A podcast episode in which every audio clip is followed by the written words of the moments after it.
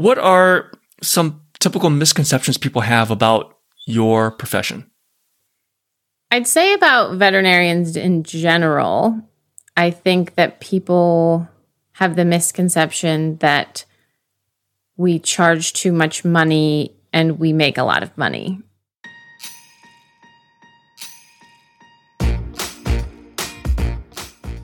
Hello and welcome. You're listening to Health Careers with Dr. Martin, a podcast show that pulls back the curtain on what a career in health and wellness is really like. I'm your host, Dr. Richard Martin. Hi everybody, welcome. So in today's episode, we're going to talk with someone who loves horses. And if you love horses or like them or are interested in the life of taking care of horses, then this episode and maybe this career may be of interest to you. So today we're going to talk with a horse veterinarian or a equine veterinarian, and we're going to talk with Stacey Cordovano. She is a horse veterinarian in Pennsylvania. This episode, she really highlights that it's not all peaches and strawberries. She definitely gives us a very honest perspective of the ups and downs of being a horse veterinarian. And it's actually very intriguing and interesting, and I definitely learned a bit about this career, seeing how I'm not even taking care of pets or in veterinary medicine, or let alone horses. So this was very intriguing and interesting to me. And of course, she also has a very informative website and a podcast geared for equine veterinarians and veterinarians in general. So we're going to talk about that towards the end of the episode. Before we jump into this episode, please, if you are enjoying these episodes or you like the podcast, smash that like button, hit subscribe, leave a 5-star review, or even a nice comment would be appreciated. It will really help bring attention to other people looking for this resource and help them along in their quest to learn more about health careers and maybe find one that might be right for them. So really appreciate your help and your support. But let's dive into this episode.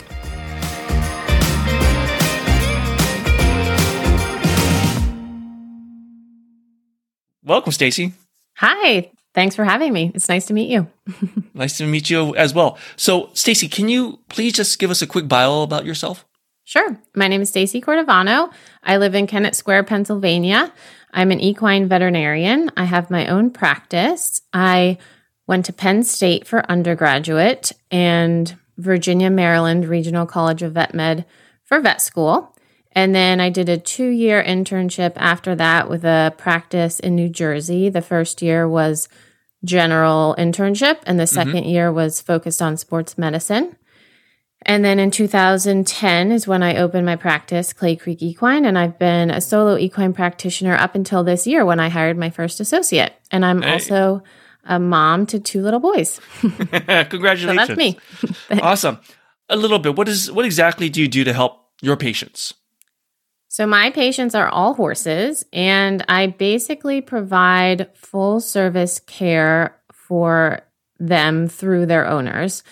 The only thing I don't do in my practice is reproductive work, which is certainly a huge part of some equine veterinarians' life, but I don't do any of that. So I don't get to see cute little baby foals, but I do basically the rest. So emergency medicine, preventative healthcare like vaccines. And then, like I mentioned, I do focus on sports medicine, and I also provide chiropractic services for horses. Oh, interesting. Let's talk about that later on, if you don't mind. Sure. That's awesome. What are the usual steps to achieve your professional degree? What do people have to usually do?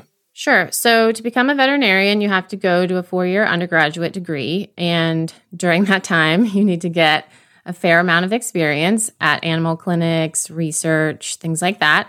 And then you would apply to vet school. You have to take GREs and have pretty good grades to get in. And then vet school is 4 years after you finish your bachelor's. And then you can decide to specialize if you'd like to, but once you finish the 4 years of veterinary school, you are qualified to be a veterinarian. By the way, do you recommend a special or any particular type of degree to get during college? It can be varied. I certainly had friends that came from non-traditional backgrounds, but I would say that the most common undergraduate degree would be something like animal science or veterinary science. So at Penn State, They have a veterinary science program. They also have an animal science program, but that's a little bit more focused on agriculture and people going into animal production. So if you are at a school with a fairly large College of Agriculture, there's a likelihood that there's some sort of pre-veterinary track. Good to know. What is the best part of your career? Oh, I get to help my favorite animal, which is horses. Awesome. I especially like helping them in sort of emergency crisis situations because you make a big difference in both their life and their owner's lives. Got it. What's the least favorite part of the career?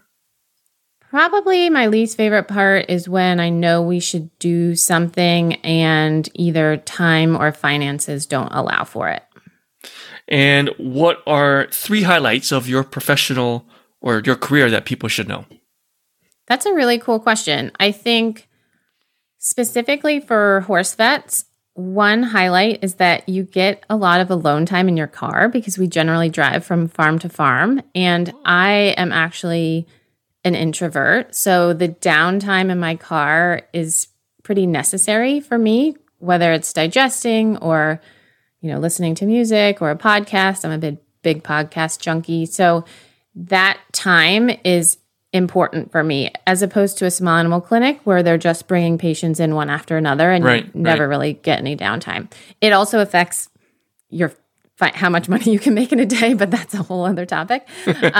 Another highlight for equine veterinarians is that we see our patients so often throughout the year that we get to form really close bonds with them and their owners. Mm-hmm. I think that's really special about equine medicine. And then I also think that the flexibility in our career, since we are in charge of our day and we're going from farm to farm, I think that is unique about equine medicine, that we can make our days and our weeks pretty flexible to our needs. Got it. Well, I think that's a great overall summary about being a equine veterinarian. So thanks for sharing that. Sure. I do have some questions that I want to dive into. What is your typical day like? I didn't know that you traveled so much. So what is your typical day like as an equine veterinarian? Well, on the one hand, the nice thing about my day is that it's never typical. It's always different. Mm-hmm. But ideally, I start my day with a little bit of time in the office to get back to people, go over blood work results, schedule anything that needs to be scheduled. And then I spend the day on the road. So I go from farm to farm, and my day could include things like a horse that's not performing well to one that's not able to walk because he stepped on a nail to a vaccine appointment, you know, where we're just doing a general overall health check to a dental procedure. So it is across the board different, and that is a huge part of why I love my job. You are never doing the same thing every day. And then at the end of the day, it's always nice to have time to wrap up, place any ordering supplies that you need to do, return any other callbacks that have come in throughout the day.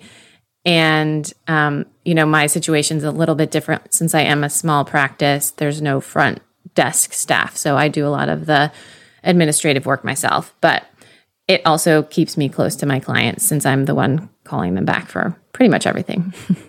What time does your day start usually? When do you start usually getting out of the car, and when do you usually start heading back home?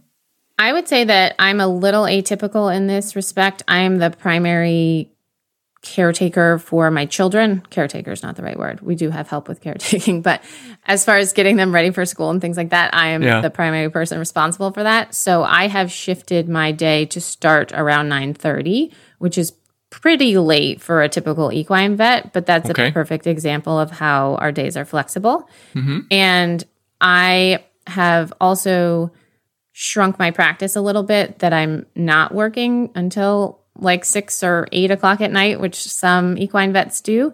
Okay. And so I get done, you know, by 4:30 plus or minus emergencies. So there's kind of every day you have the risk of running late just because of add-ons throughout the day. And during that time, so you're traveling a lot in your work. Is that typical for most equine veterinarians?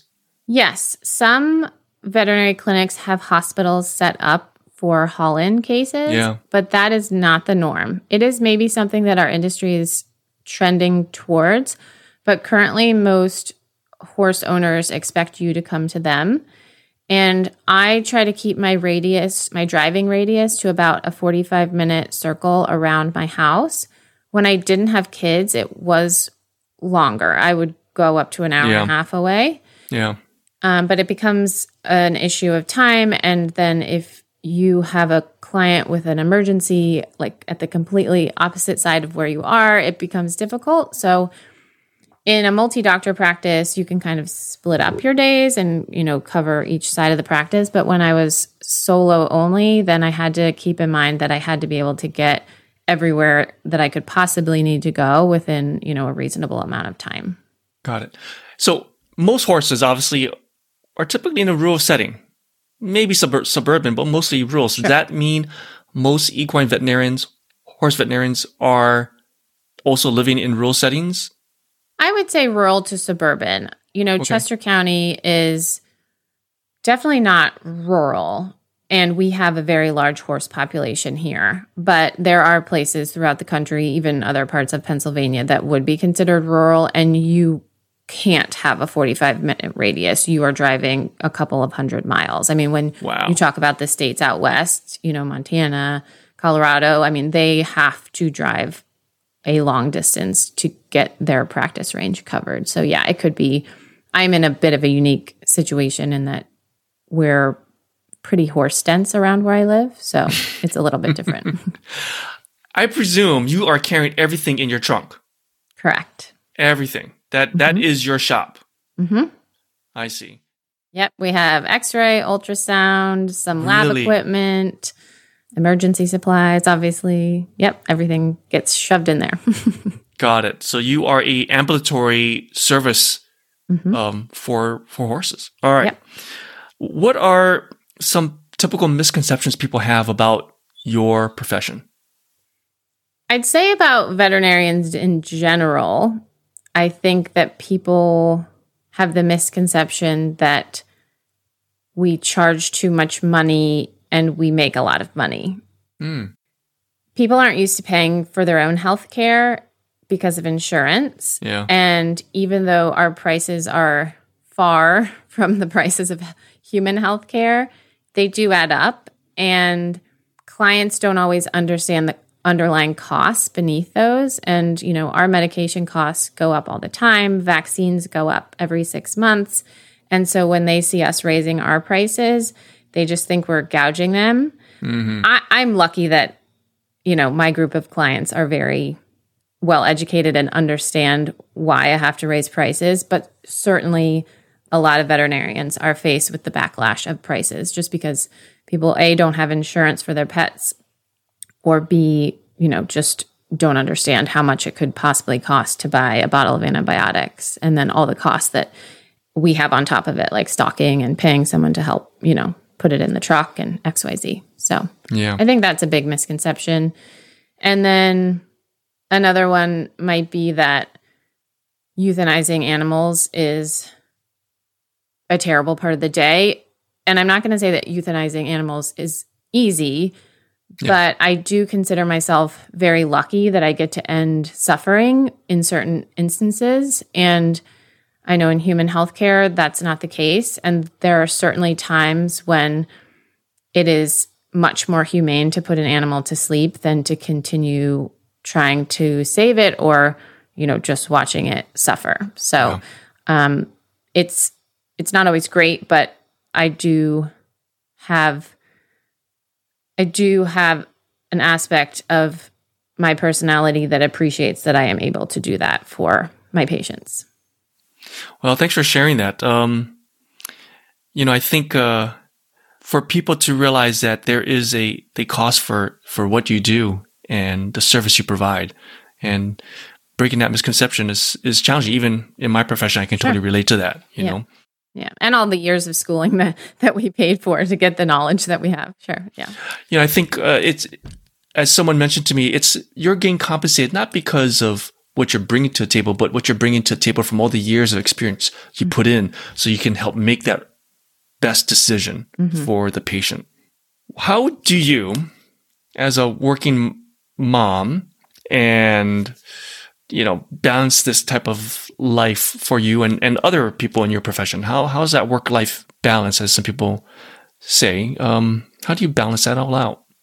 Yeah, it's certainly not balanced, and work-life balance is probably, in my opinion, a myth. So it's sort of a work-life integration or a work-life juggling act. I think I'm lucky that I have a dual-income household, so I'm not the primary breadwinner, and that makes a big difference in my life. So I was able to scale my practice back a bit and have more time for my children to be able to do the driving to school or do the activities with them some afternoons. I also rely heavily on help. And, you know, veterinarians in general are pretty hard workers, and we're kind of used to just hustling and getting it all done. You know, that's how you make it through vet school. But having children, I've really had to learn to ask for help and realize that I'm just not going to be able to do it all. So there are some weeks that I feel like I'm really killing it at work and I've been really efficient and gotten all these things done.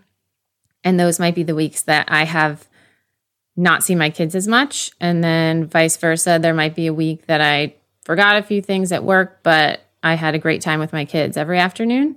And I think the biggest part that I've been working on is self-compassion for working moms or working parents or anyone juggling things. I think is self-compassion, because there's going to be days that you do great and there's going to be other days that you don't feel so great about it, but you just know that you're trying your best, and giving yourself a little bit of grace has been, giving myself has been a huge game changer, rather than just being hard on myself and beating myself up about, you know, whether it was balanced or not balanced. Giving yourself a break. Mm-hmm. We should all give ourselves a little slack. We're working hard, especially this past year. Stacey, just changing the topic a little bit. Your overall profession, what's the outlook like? You know, is the future look pretty good for, you know, equine veterinary medicine? It's interesting that you asked me that right now. I have started digging a little bit into well-being for veterinarians as a side project for myself, and especially equine veterinarians, because that's what I am. And if you look at the research statistics, the future doesn't look great for equine veterinarians. So currently, only 2% of people graduating from vet school go into equine medicine. So that's not a large number. And then the studies show that within 5 years, about half of those people leave to go to either small animal medicine or something else. So those numbers don't look great for a large surplus of equine vets. And certainly everyone right now is trying to hire more equine vets. We're all the practices across the country are strapped for help. So I think if we don't make some changes to the culture of equine medicine and the way we take care of ourselves and the way we set boundaries, I don't think it's going to go well. But that being said, I love being an equine vet, and I think there are so many ways to be an equine vet that if we start prioritizing our well-being outside of work, I think that we can definitely make a positive change in our industry. I see. So there seems to be a lot of burnout for people that enter the industry. Mm-hmm. And maybe some limited resources to help to sustain that drive to be in that career. Yeah. It's a little bit like equine medicine's always been like this. You kind of have to do it this way. You work 80 hours. You're on call all the time. And people don't really want to do that anymore, especially when there are higher paying small animal jobs that don't require you to be on call. But that being said, for those of us who absolutely love working on horses, we are making it work. And especially the younger generation, we are doing things differently. And I think that has to be the way of the future for it to be sustainable. All right. Well, listen, we're going to talk about that a little bit about that at the end, about how you're kind of helping your fellow colleagues out. So, but before we do that, what type of students do you think best fit in this profession? I think anybody that is hardworking and willing to be compassionate is able to be a veterinarian. You know, it does take a lot of learning and you do have to have good grades to get in. Yeah. But that being said, the best veterinarians that I know didn't have the highest grades. They're the ones that can relate to people and talk to the clients. Because as much as we get into this because we love animals, you have to deal with owners, right? So you have to be able to relate to people and deal with them. And so, yeah, I think if you're willing to work hard and if you can handle the blood and guts, then you should probably figure that out before you go to vet school. But if you can handle that, then, you know, anyone can do this. Stacey, let's change gears a little bit here. Let's talk about you. How did you even consider veterinary medicine? Was this something that you wanted to do when you were a kid? For sure. Yeah, my mom says it was when I was 3. I said I was going to be an equine vet. Oh, boy. We're going back to single digits here. Yeah. Holy cow. My cousin was an equine vet, so I did see that in my family. Mm-hmm. And I rode horses. That's probably not common.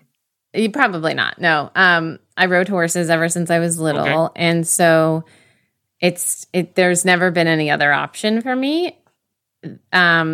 But what I did was I started working in small animal clinics in high school and getting experience, and then I made sure to choose a big agricultural school, Penn State. You know, it was 6 hours away, but I chose that one because they had a great pre-vet program, and I knew they got lots of people into vet school, so they had experience with that.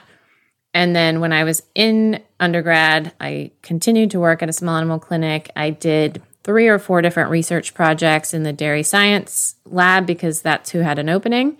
And honestly, that research really did help my resume when I was applying because I did not have a 4.0. I had good grades, but as an out-of-state student, they were on the low end of things. But they looked at my kind of overall resume and, you know, I had decent GREs. So I have been gunning for this for my whole life. But that's how I got here. And I got into Virginia, Maryland, you know, by the skin of my teeth, but worked out okay. As they say, you know what the person that graduates, not to say you were last, but the person that graduates last in medical school, what they call them? Doctor. Doctor. Yeah. So as a kid, you even actually want to be, not just a veterinarian, you want to be an equine veterinarian, even when you were in high school? I wanted to work outside. Yeah, I didn't want to be locked inside all the time. So got it. Yeah. And you were thinking about any other kind of careers once you got into veterinary school, or not really? Nope.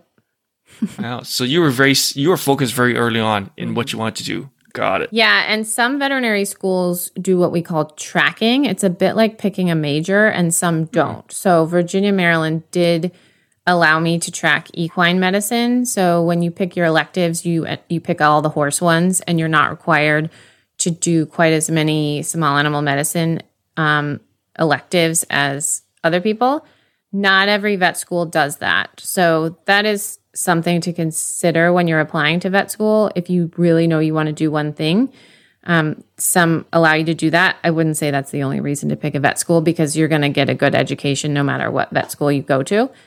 But mine did allow me to track that, and so I'm not even sure I'd be very qualified to be any other kind of veterinarian.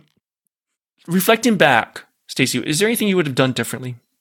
I would have started prioritizing my well-being in vet school because I do feel like a lot of the bad habits that I had early on in my career started in vet school. And that was, you know, skipping, exercising to get a few more minutes of studying, not caring about my nutrition, not caring about my sleep.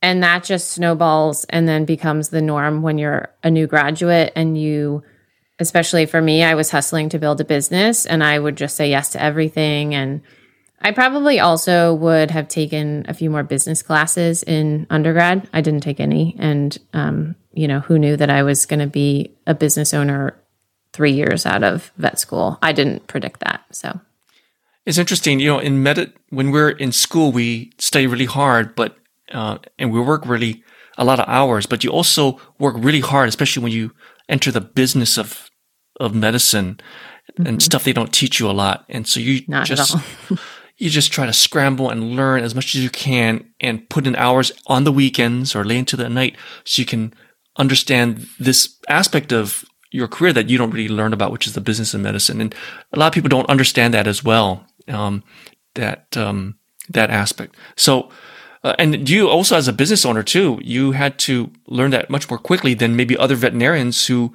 work for other people. Right. Because you went straight to solo, I presume, right? Yeah. After I did a full internship, and then I did a sports medicine internship, and it was around the crisis of 2008. And so not many people were hiring. And, you know, I had gotten married and we lived in a specific area. And so it was sort of, I guess I better open my own practice, which turned out to be the best thing ever. But yes, there was a huge learning curve associated with that. I sort of always assumed I would become an owner one day, but more of a buy-in situation, which is common in group practices. But that wasn't how it worked out for me. And I'm thankful for that now. But yes, there was a huge learning curve and lots of late nights figuring out how to use QuickBooks and what a profit and loss statement meant. A lot of uncertainty, especially early on when you got your degree. Yeah. Mm-hmm. I'd like to kind of go to a little bit more lighthearted and fun part, which is my rapid fire questions. Okay. Are you prepared? You ready? I don't know. I'm ready. Yeah. All right. What is your most favorite time of the day? Early morning, because it's quiet and I get a little time to myself. Nice. What do you usually eat for breakfast? I usually eat yogurt with a little bit of maple syrup on it. All right. Favorite type of music to listen to?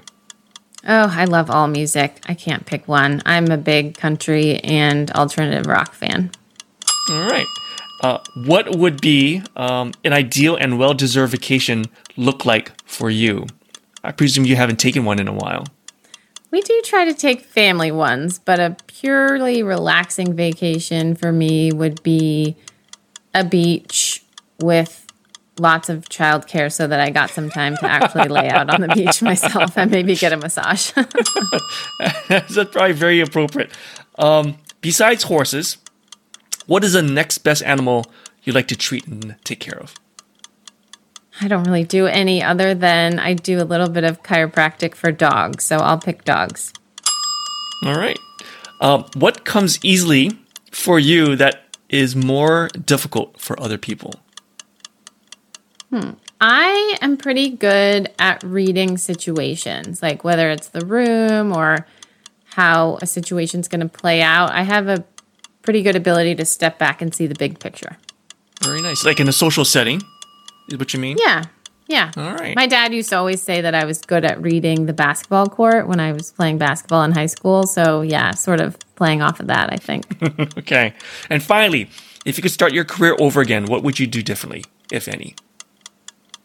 I probably wouldn't do it differently. You know, there's been some ups and downs and good parts and bad parts, but it certainly brought me to where I am, and I can only be grateful for where I'm at currently.